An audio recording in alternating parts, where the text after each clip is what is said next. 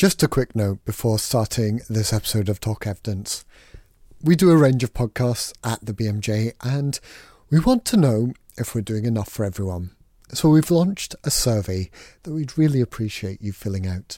It's very short and asks you questions like where you are and what your specialty is and what we could do in the podcast to make them better for you. So have a look at the link in the podcast text or on bmj.com slash podcasts and please tell us a little about yourself. We'll not share the details with anyone else, and uh, you really have an opportunity here to help make these podcasts work for you. So again, have a look in the podcast text or bmj.com slash podcasts to let us know what you think. Thanks, and now on with the show.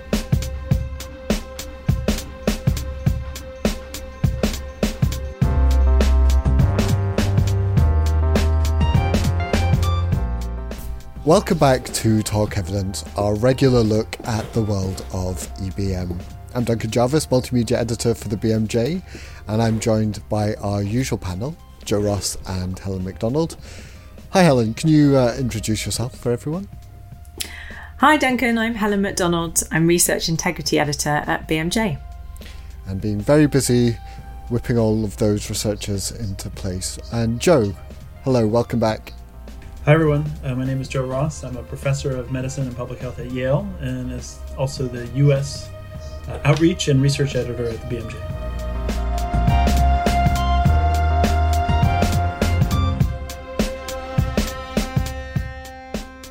I'm excited to say that we're not talking about COVID. We're getting back to the sort of classic pace of talk evidence.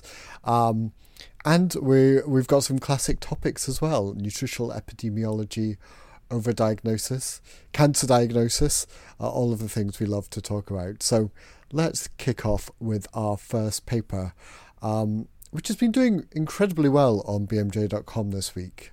Uh, as always with food research, um, there's there's a huge amount of interest in it.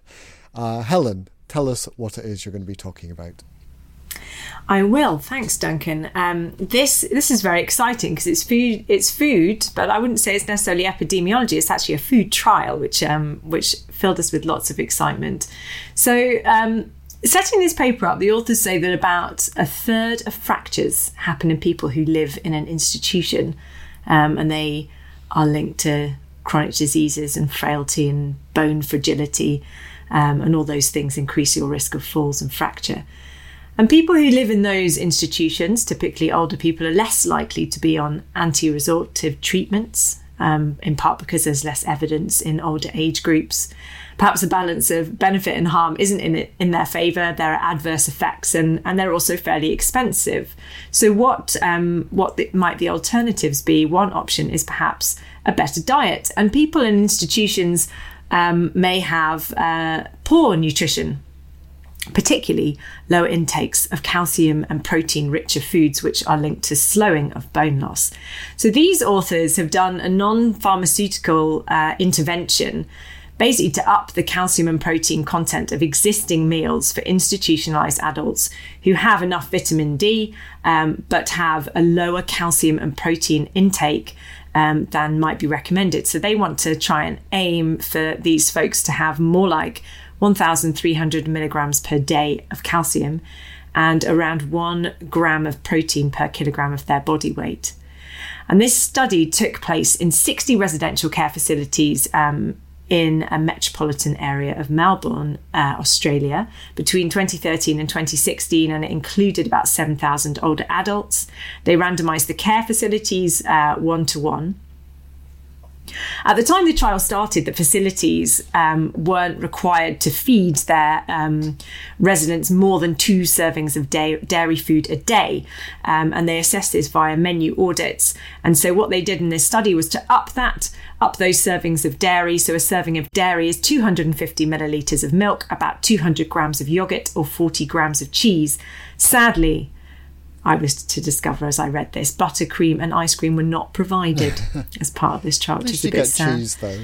I know. Yeah, cheese at least, and I am a big I'm just going to assume they got ice cream because that's what really made me like this trial. I prefer much. that idea. That, do you know that was what I was thinking of? I was thinking about sort of trays of food with that kind of melting blob of ice cream that you get at the same time as your main course, and then by the time you actually eat the ice cream, it's melted.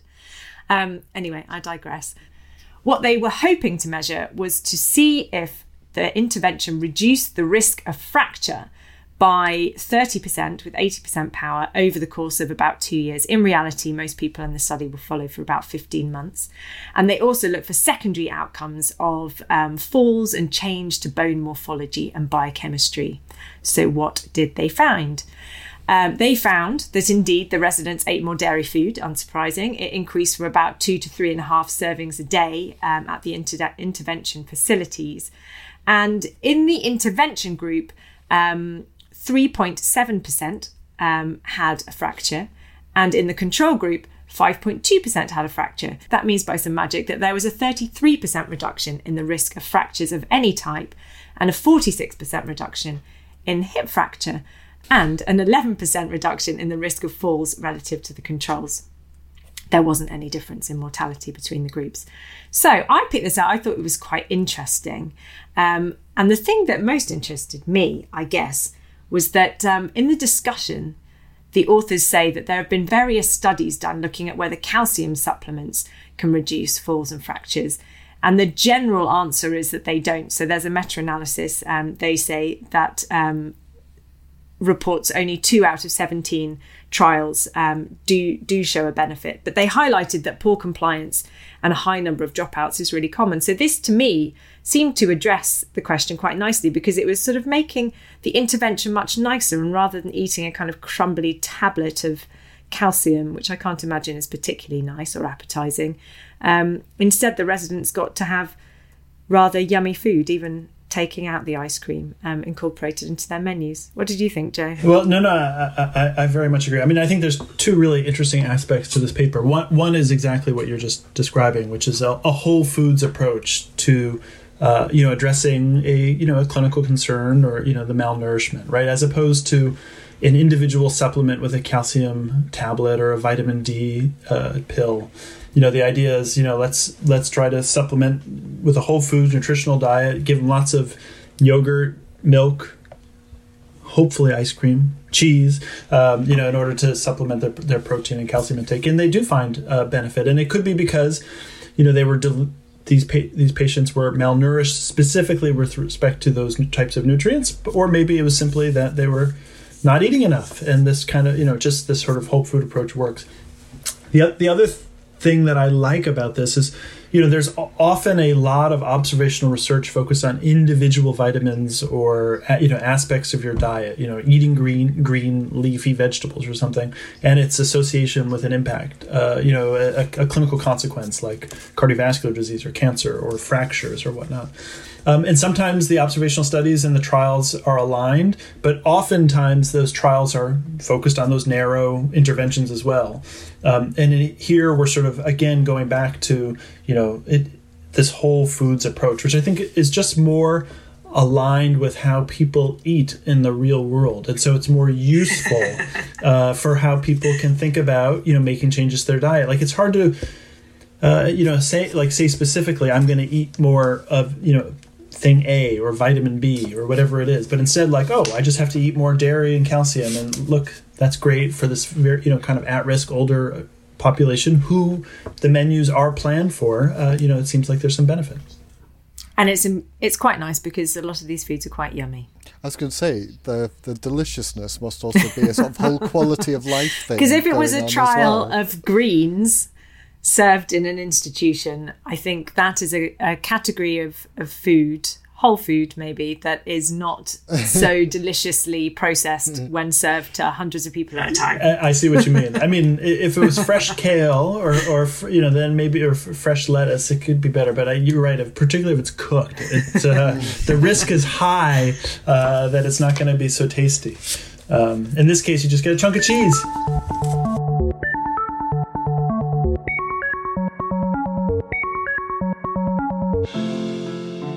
Some of life's most important questions are about health. And when people think about healthcare, they think about doctors, scans, tests, and treatments. At Siemens Healthineers, we think about those too.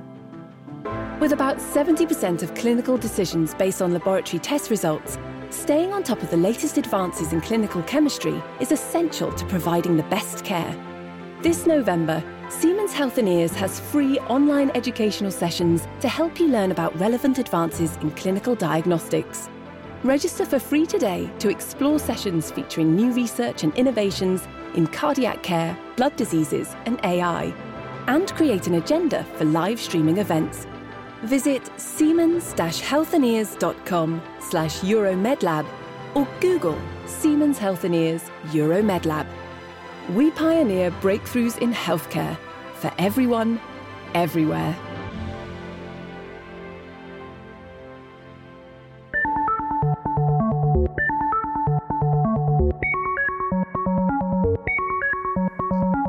So we are sticking with bones. This is apparently a bones day. Um, Joan, you've got a paper on the management of pain caused by hip and knee osteoarthritis. Yeah, uh, this is actually you know a, a really impressive uh, meta research paper uh, done by a, a, group in Canada, where they're trying to better understand the effectiveness and safety of different preparations and doses of uh, you know what we call NSAIDs, non-steroidal anti-inflammatory drugs, opioids, and paracetamol for knee and hip osteoarthritis uh, pain and hip function. Um, or physical function, and um, what they do is they you know systematically review the literature. With this is not the first time this has been done, but this is a really comprehensive and up to date analysis. They look for all trials that compare uh, any of these different types of drugs to each other or to placebo. Uh, they identify almost 200, a total of 192 trials with um, almost 103,000 participants uh, for 90 different active preparations or doses. Um, and they just try to summarize the literature. This has, you know, really important clinical implications is you know we all you know are taking care of patients who come in uh, with osteoarthritis pain. And the question is always sort of what to recommend what to do. And what i liked best about this paper is the way they reviewed the literature is they kind of uh, they sort of show both sides of the scales. They try to better characterize the effectiveness uh, looking at various um, uh, measures of pain and function uh, you know, such as pain scores or in the function. They, there's a range of scores like Global Osteoarthritis Function Score, the WOMAC Physical Function Score. I mean, lots of different types of scales are used in these types of trials. But on the other side, they look at safety because we all know that many of these different uh, drug preparations are associated with adverse effects, some short term, uh, some long term, uh, like opioids and addiction. And so, um, what they focus on, though, in terms of safety, uh, is essentially the likelihood. Uh, that someone's going to drop out of the trial due to an adverse event. It's a very blunt measure, uh, but it gets at the sort of global concern about uh, drug safety. Um, and they they lay out all of the drugs at various doses, and they talk about the average effect size, um, and they standardize that measure, and they provide a, what they call a probability that the that the drug at that dose leads to a minimally important difference for patients. And at the same time, they provide an odds ratio uh, for risk of dropping out of the trial. And they have these really lovely um, figures two and three within the paper that you just have to visualize to to see where they show the the median effect sizes and the um, the the odds ratio of the dropout uh, due to adverse events for you know each drug and dose and you get a you get a good sense of where there's greater risk uh, at the expense of sort of what works better they the authors conclude um, that uh, two drugs at specific doses, etoricoxib at 60 milligrams a day and diclofenac at 150 milligrams a day, seem to be most effective uh, for pain and function in patients with osteoarthritis. But they note that uh, these treatments are probably not appropriate for patients with comorbidities or for long term use because of this greater increase in the risk of adverse events. I think, though, that this allows uh, clinicians uh, to sit with their patients and sort of talk through the benefits and harms um, in, in a very useful way. Um, and I know Helen, you, you, really liked Figure Four. Uh, I don't know which which is a, a, nice way of sort of visualizing all these data together. Um, I don't know if you want to comment on that. Well, I will. I enjoyed your little guide through Joe because I think one of the things that I I love the concept of a network meta-analysis. I hate the reality of reading them because so in this concept of network meta-analysis not only are you gathering together all the evidence but you're gathering together loads of different treatment options and trying to work out not only um, how does drug A compare to drug B? You're looking at a whole variety, and I think you mentioned 90 formulations that were that were in here. So this is mega, and I think um, I think trying a mega meta-analysis, and I think trying to find um, ways that you can share the information can sometimes be a bit of a struggle. And I enjoyed, in fact, Joe tipped me off to the presence of Figure Four due to my general um, the general days that network meta-analysis send me into. But I'll I'll see if I can paint this picture in your mind to simplify things. But what you've got is a graph, and going up the vertical axis, you have the probability of reaching the minimally important difference for pain, i.e., did it work? Going across the side, you've got the probability of dropping out due to adverse events. Um, and then you've got scattered all over it these purple and yellow and blue and pink dots. And that might sound intimidating, but when you look at it, um, and as Joe said, as you're trying to sort of have a think about the person who's with you and what might suit them, I think what you what you kind of um, can see is that kind of trade off of what's being effective versus what is um, also causing you a lot of um, adverse events. With the general summary being that the the NSAIDs seem to be the most effective, and it's the opioids in particular that are giving you lots of bother. So I think definitely a clear message to come from this seems to be that the opioids aren't much use. I don't know, Joe. The thing I was going to ask you was when you read this paper, did you get much sense of the time scale that these studies were happening over? Did you get the sense that this was kind of pain in the sense of things are a bit flared up at the moment, and this is people who are coming looking for um, something to take for uh, maybe some days or, or weeks um, while things are are very uncomfortable, or a sense that this is kind of like chronic use of um, of these medications, or maybe a mixture. It, it's definitely a mixture. I think the I think over half the studies had about a, a twelve week or less duration. Um, and then maybe a third or so had 12 to 24 weeks. Very, very few long term studies. We, should, I mean, which is not surprising. That's what you you see in the osteoarthritis literature. Lots of short term trials, even though patients have osteoarthritis for years and years and years and continue to use treatments day after day in order to be able to function in their daily life. The other thing I thought was intriguing about uh, Figure Four, Helen. I don't know if you noticed it. Like paracetamol does not, not it's it just does not look very good. you know, I know we. Hold on, I have to look at it again. We often tell our patients to sort of alternate with NSAIDs uh, and paracetamol, or in the U.S. we use acetaminophen. But uh, I mean, let's just say uh, the, their their boxes in terms of the probability of a minimally important difference were kind of way down the left. They don't seem to cause a lot of harm, and they don't seem to do a lot of benefit. No, it's kind of hovering. In the best case scenario, it's hovering at at it at about sort of thirty percent of people reaching um, minimally important difference for pain with paracetamol with yeah about five five percent dropout. So yeah, it's not great, is it? Great. Well, uh, Helen, thanks for that valiant attempt to explain through the medium of audio what was going on in that graph. But of course, I will link to it in the text for everyone else. Let me tell you what I can see. it That's very poetic. Uh, well done. Um, but yeah, I will put a link in so uh, everyone can go and have a look at it for themselves.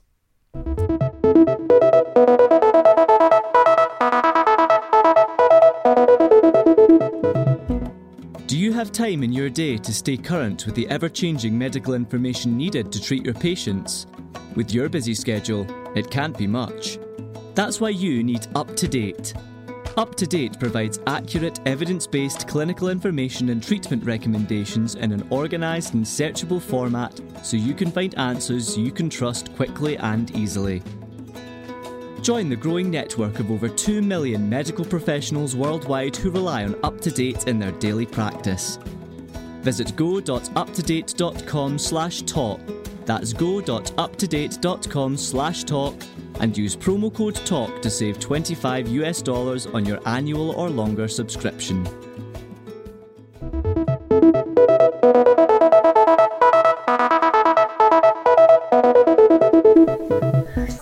Duncan, you mentioned that we were going to talk about overdiagnosis today, and we are. Um, so, overdiagnosis often happens at the expense of underdiagnosis uh, elsewhere in the healthcare system. And um, overdiagnosis has been a BMJ campaign for a long time. And one of the people who BMJ have collaborated with in a number of projects has been Steven Woloshin, who's a professor of medicine at the Dartmouth Institute. Um, he also, for full disclosure, um, says that he works on the board of preventing overdiagnosis and on the steering committee, as I do. He describes himself as a BMJophile, whatever that might mean, and also worked in general internal medicine in the US. And I was lucky enough to catch up with him earlier this week. Steven, thank you so much for joining me, especially so early in the morning.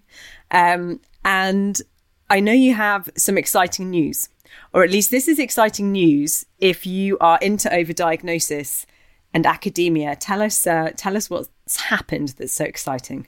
Right. Well, not everyone um, finds library science to be thrilling. So uh, just a warning. I I do, but the, the exciting news is that um, the Public Library of Medicine, so the the National Library of Medicine in the United States, um, has um, decided to include a new mesh header. So mesh is the medical subject headings. That's the vocabulary they use to index um, and catalog uh, research in, uh, in, journal articles, books, etc., to facilitate searching.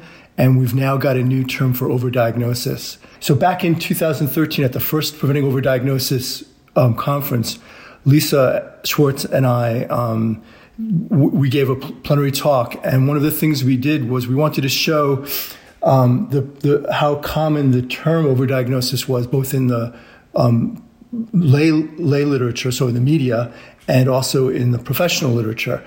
And we were surprised. Um, we hadn't really thought about it before. We were surprised when we looked in the in the medical literature that there was no index for it, no no header for it, and uh, so we had to do a, a, a, you know look full text search which doesn't sound like a big deal, but the problem is it's very insensitive and it's very non-specific. So we knew we were missing stuff and we were finding stuff that was irrelevant.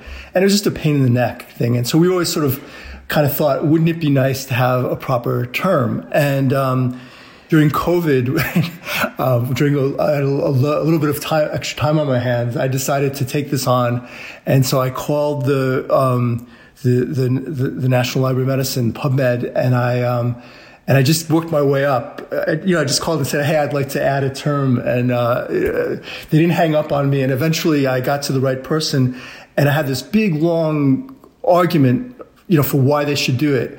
And after about maybe 10 seconds, he was like, Oh, that's a great idea.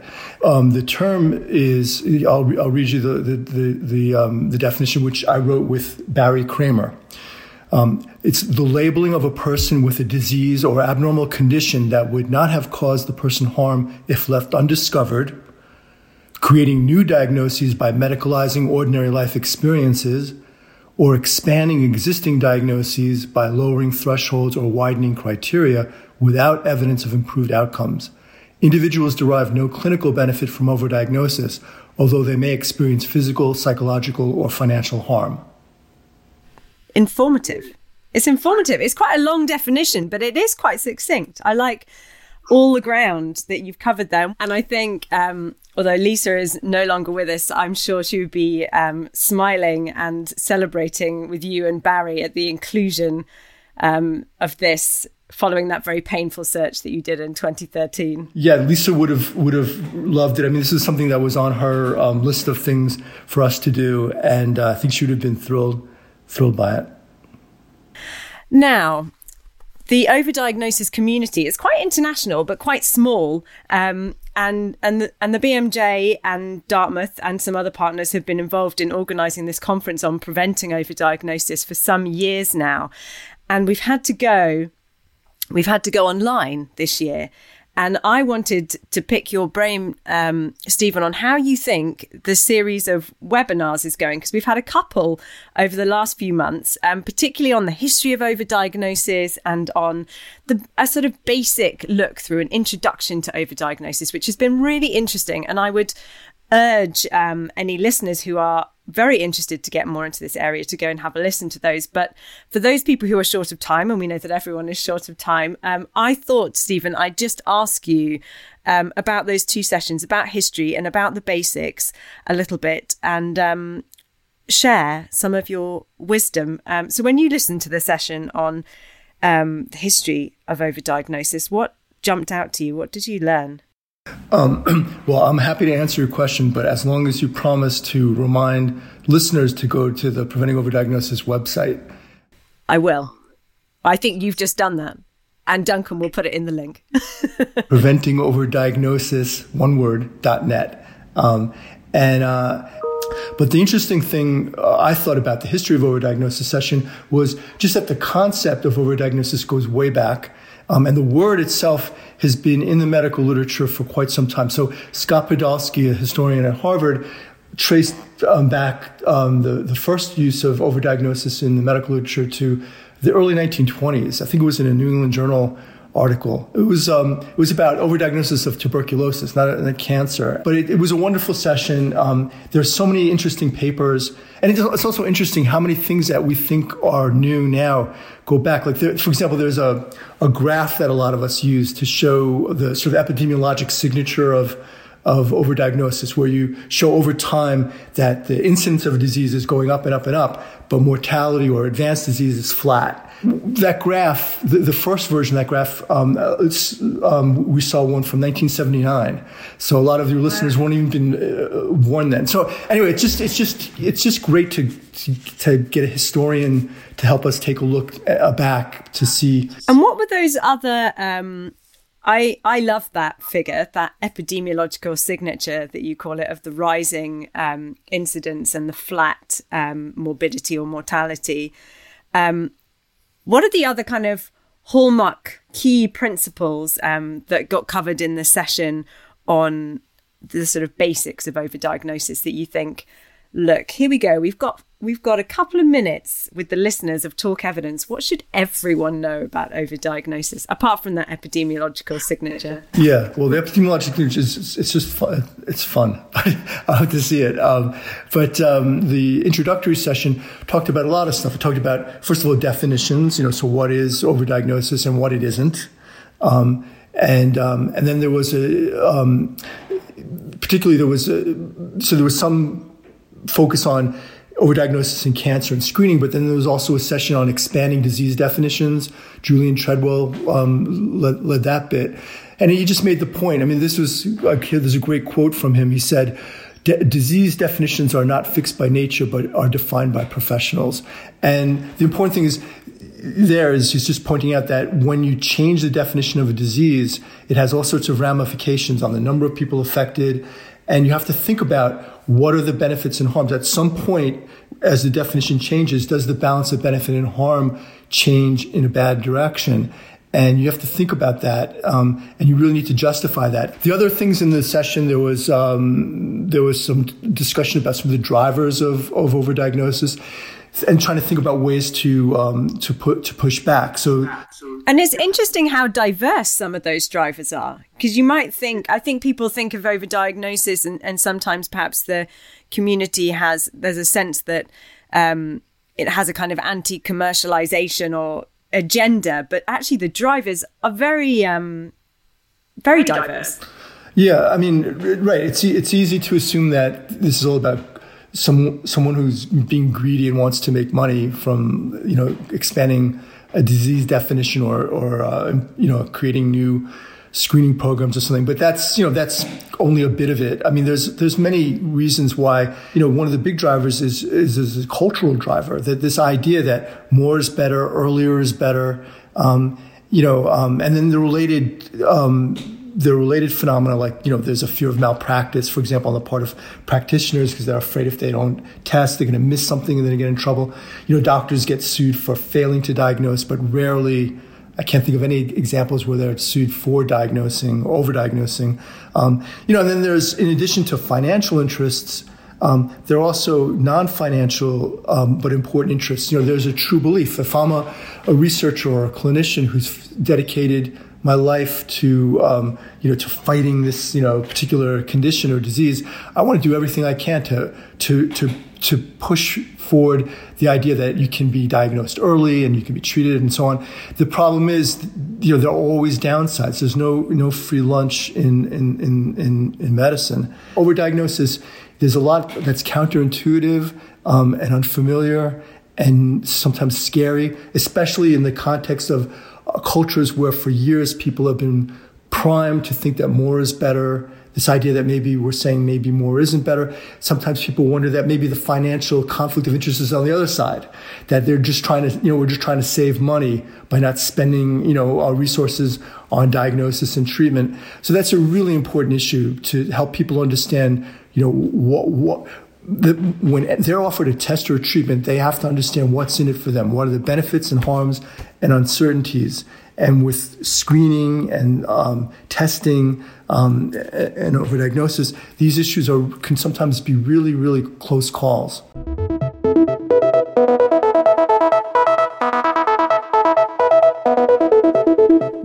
So it seems like overdiagnosis is kind of moving into this this mainstream. Have either of you heard of this American philosopher called Thomas Kuhn? I've heard of him, but if, No. if you make me try to tell you what his philosophy No. is, I'll embarrass myself. no, but I think you said his name before. I'm sure I have. Uh, I think you might be a bit obsessed. a, a little bit. He just did this really interesting work on this like structure of scientific revolution. Um, and as an aside, Helen, he introduced one of the terms which I think you banned from analysis when you were editing that, which is a. Let me guess. Is it paradigm shift? It is. Ah. Well done. Um, he was the one who coined that phrase. I'm talking specifically about this, but I, I think I have his book on my shelf. Hold on. I, It's a very interactive episode today. But what he really talks about is how ideas move from being like fringe to mainstream uh, in science. It's not linear. There are these sort of churns of things. And it feels like overdiagnosis has really, since we first started doing it, moved into this um, much more mainstream kind of point of view. So do you feel like your work there is, uh, is perhaps done, Helen? No, not at all.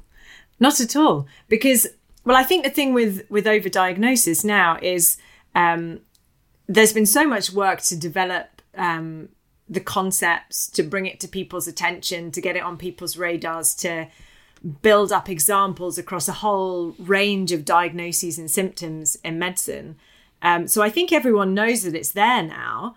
I think the the work now is really to fix it, um, to fix it, and to help with implementation and de-implementation and communication um, to patients and the public of what it means. And the, the other very exciting um, interplay, I think, between um, overdiagnosis and broadly kind of medical excess is between that and environmental issues.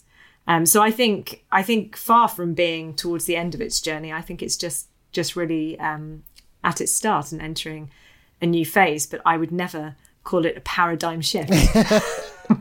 We'll ban it from the podcast as well then. Um, so, kind of bucking the trend on overdiagnosis, uh, our last paper today is um, is saying perhaps do think about cancer as a uh, as a possibility. Uh, who wants to tell me about that one? I will. I will. Um, and this sort of begins with all the hallmarks of not overdiagnosis. If you if you um, have a think about it, because this is about taking people who are presenting with a problem and with a symptom and trying to help them with something. So they are they are um, by default in a situation where they have something going on. This is not a glamorous topic. We're talking about urinary retention, very common. It's estimated that about one in 10 men in their 70s and perhaps about a third of men in their 80s will develop acute urinary retention at some point in time. Um, that can happen for a whole load of reasons obstruction, infection, inflammation, drugs that they're taking, neurological problems. Um, and although it's much more unusual, it does also happen in women where apparently, I did not know this, detrusor muscle failure is the most common cause amongst women. I learnt by reading this paper. Um, but in men, it's typically obstruction. And the thing that we all think of is about benign prostate problems, but always a little bit in the back of your mind you have this slight concern about uh, prostate cancer. But is that all? Because case reports have also suggested that acute urinary retention can be the presenting sign of other cancers aside from prostate cancer. And there was a little bit of work, the authors say, done back in the late 70s, early 80s on looking at um, associations with other cancers, but that was quite some time ago. So, what these authors wanted to do was to estimate the risk of urogenital, colorectal, and neurological cancers amongst patients who were um, presenting with um, acute urinary retention for hospital admission compared to the general population. Um, and that seems like quite a, a good way to start measuring this because most people, or at least certainly within the UK, most people who suddenly develop acute urinary retention are admitted up to hospital to have it investigated and work out what's going on. This study, however, is done in Denmark, uh, where there are about um, 6 million people um, in 2018, the authors say. They have um, some nice registries, which is going to excite uh, Joe. um, they have a primary care based system, and they've linked together these different registries. That they've got the National um, Patient Registry, which has got data on admissions and about prior diagnoses, which might be linked to you having um, urinary difficulties, and also to the Danish Cancer Registry. So they have about 75,000 people who are over 50 who do not have cancer um, when they get admitted, who go in um, for their first uh, contact. They actually look at inpatient, outpatient, or emergency department diagnosis of acute urinary retention between 1995 and 2017. And then they look at um, the association with cancer being diagnosed over the coming months and years what they find is that about half of all the patients had got a previous urogenital diagnosis of some kind, whether that's benign prostatic hyperplasia, multiple sclerosis, diabetes, that kind of thing. And about nearly a third of them had a previous neurological diagnosis, and 13% of them had diabetes. So that's the kind of flavour of, of who we're talking about here. Um, the key, I mean, I suppose the key finding um, is that the absolute risk of prostate cancer in that group was 5% at three months after that um, presentation. Doesn't alter hugely actually after that. So by a year, sort of between 6 and 7% might have been diagnosed with prostate cancer and 8.5% at five years. When you then go into the other cancers, which are obviously rarer, um, the absolute risk of a urinary tract cancer elsewhere was um, 1.3% at three months, 1.8% at a year, 2.5% at five years. When you go into even um, perhaps more unusual cancers that might present in that way, um, they found uh, 80 genital cancers versus five um, that they might have expected, and they found 200 sorry, they found 273 colorectal cancers when they might have expected um, 63 at three months. So their kind of key message is that you should consider occult cancer in patients who are presenting with acute urinary retention and they have no obvious underlying cause. Um, I'm going to pause and see what Joe thinks. This is your zone, Joe. Whole country studies of lots of registries all linked together. Um, but I mean, it always gets complicated, doesn't it? I've made it sound really simple and straightforward. Now you're going to get, oh well, but this, that, and the other. So tell us, tell us the this, that, and the other. No, I'm, I'm not sure it's really a this, that, and the other type of paper. I mean, you know, big big registry data papers, you know, can are useful in that they can help provide some insights into sort of otherwise hard to detect phenomena, right? And so in this case you know, as clinicians, when we admit patients with this sort of sentinel diagnosis, acute urinary retention, we're all concerned about a, a, kind of a big bad thing that that's causing it, right? And these patients underwent the workup, and no big bad thing was found. But at the end of the day, we're always like, well, how good is our workup? Now, this is not like a you know a soup to nuts prognostic paper that's telling us you know what is the risk, it, but it is providing some levels of estimates uh, to help us kind of, you know, just think about, you know, how how carefully Do we need to continue to surveil these patients? You know, is further intervention or diagnostic workup necessary? How long does that risk persist? And you know, for uh, this is kind of like a classic clinical epidemiology paper in, in that respect. And you know, and what they find, you know, the vast majority of this sample is men, like you know, Helen, just as you described in terms of the risk incidence. I think over eighty percent are men, and the vast majority of the excess cancers observed were prostate cancers. So it is kind of what we would fear, and uh, you know it does suggest, particularly for prostate cancer risk, that we you know we have to be on guard. All of that excess risk happens in the first year, you know, in the really in the first three months, but up to twelve months later, there's an excess risk of these cancers being identified. Not not any longer than that. There's slightly increased risk of some of the bladder cancers and the colorectal cancers, not really in the nervous uh, cancer, uh, nervous system cancers. But you know, I think f- for clinicians, this is one of those kind of food for thought papers, and you ha- now have to weigh. Um, the kind of you've done the workup in the patient. Was the full workup done? Are you sure that there was no occult cancer? Do you bring them back in three months and do more? There's not, you know, obviously there hasn't been a trial to de- demonstrate that that will mitigate that this excess risk. Uh, but I think it's uh, it's it's useful in sort of the steps towards further study, and it's a great way to leverage data like this uh, to help us better understand disease courses and prognosis.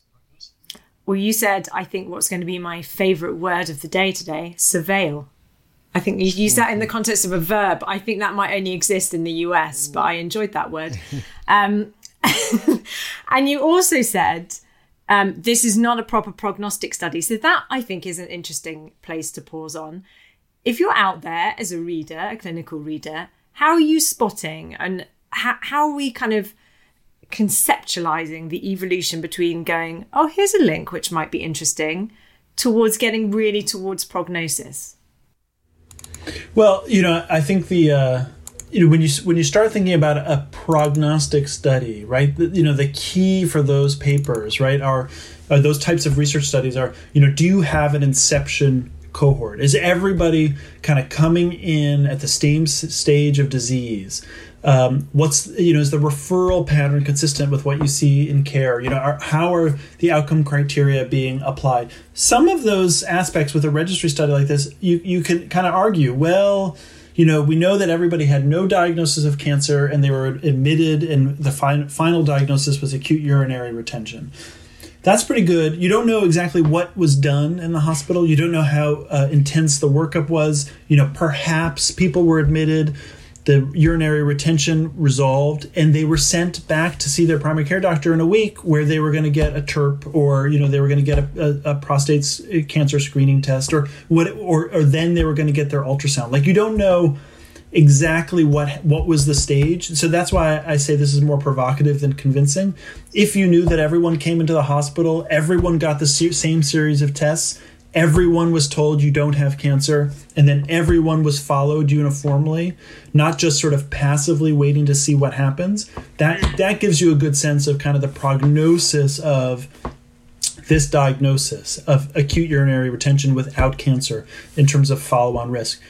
But that's not to say this is not useful. Those types of prognostic studies aren't done so much anymore, unfortunately. And so instead, we do leverage ob- observational data like these large registries to get close to it. Uh, but but that, and that, I guess the challenge here is that you'd need so many people in a cohort like that um, to to be looking for these cancers which are relatively rare, and you can see that in the you know to get this seventy five thousand patients to get get these kind of nice estimates that they've got in this paper, they've had to include people from 1995 to to 2017. So to your point, even if what happens in Denmark when you get urinary retention is pretty um, um, regulated. You know, there's a standard workup. It's unlikely that that workup has been the same from 1995 to, to 2017. Maybe we're going to get lots of urologists telling us that we're absolutely wrong. It's been the same way. but it's definitely in the pre PSA era, 1995. Well, it's, it's pre, some, it, it's definitely in the like, we didn't know what we were doing with the PSA era. And also on top of that, you know, think of the changes in, in imaging technology over that time. You know, maybe people were getting ultrasounds, CTs were expensive, MRIs were unheard of in the 90s. By now, you know, you cough or sneeze in an emergency room, you're sent into the MRI to make sure that you don't have like viral inflammation in your lungs. I mean, I'm obviously exaggerating, but you know, the technologies are different in terms of how we do workups.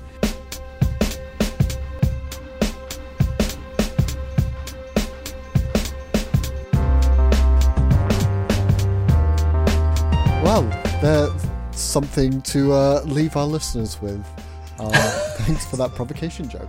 Uh, and thank you to Helen and uh, thank you to Steve Woloshin for joining us on the podcast today.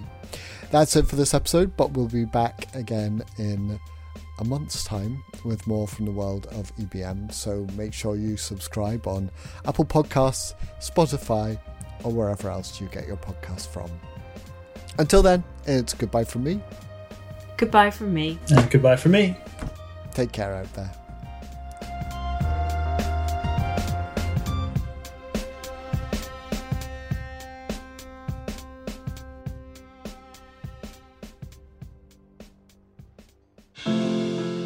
Some of life's most important questions are about health. And when people think about healthcare, they think about doctors, scans, tests, and treatments. At Siemens Healthineers, we think about those too. With about 70% of clinical decisions based on laboratory test results, staying on top of the latest advances in clinical chemistry is essential to providing the best care. This November, Siemens Healthineers has free online educational sessions to help you learn about relevant advances in clinical diagnostics. Register for free today to explore sessions featuring new research and innovations in cardiac care, blood diseases, and AI, and create an agenda for live streaming events. Visit siemens-healthineers.com slash euromedlab or Google Siemens Healthineers Euromedlab. We pioneer breakthroughs in healthcare for everyone, everywhere.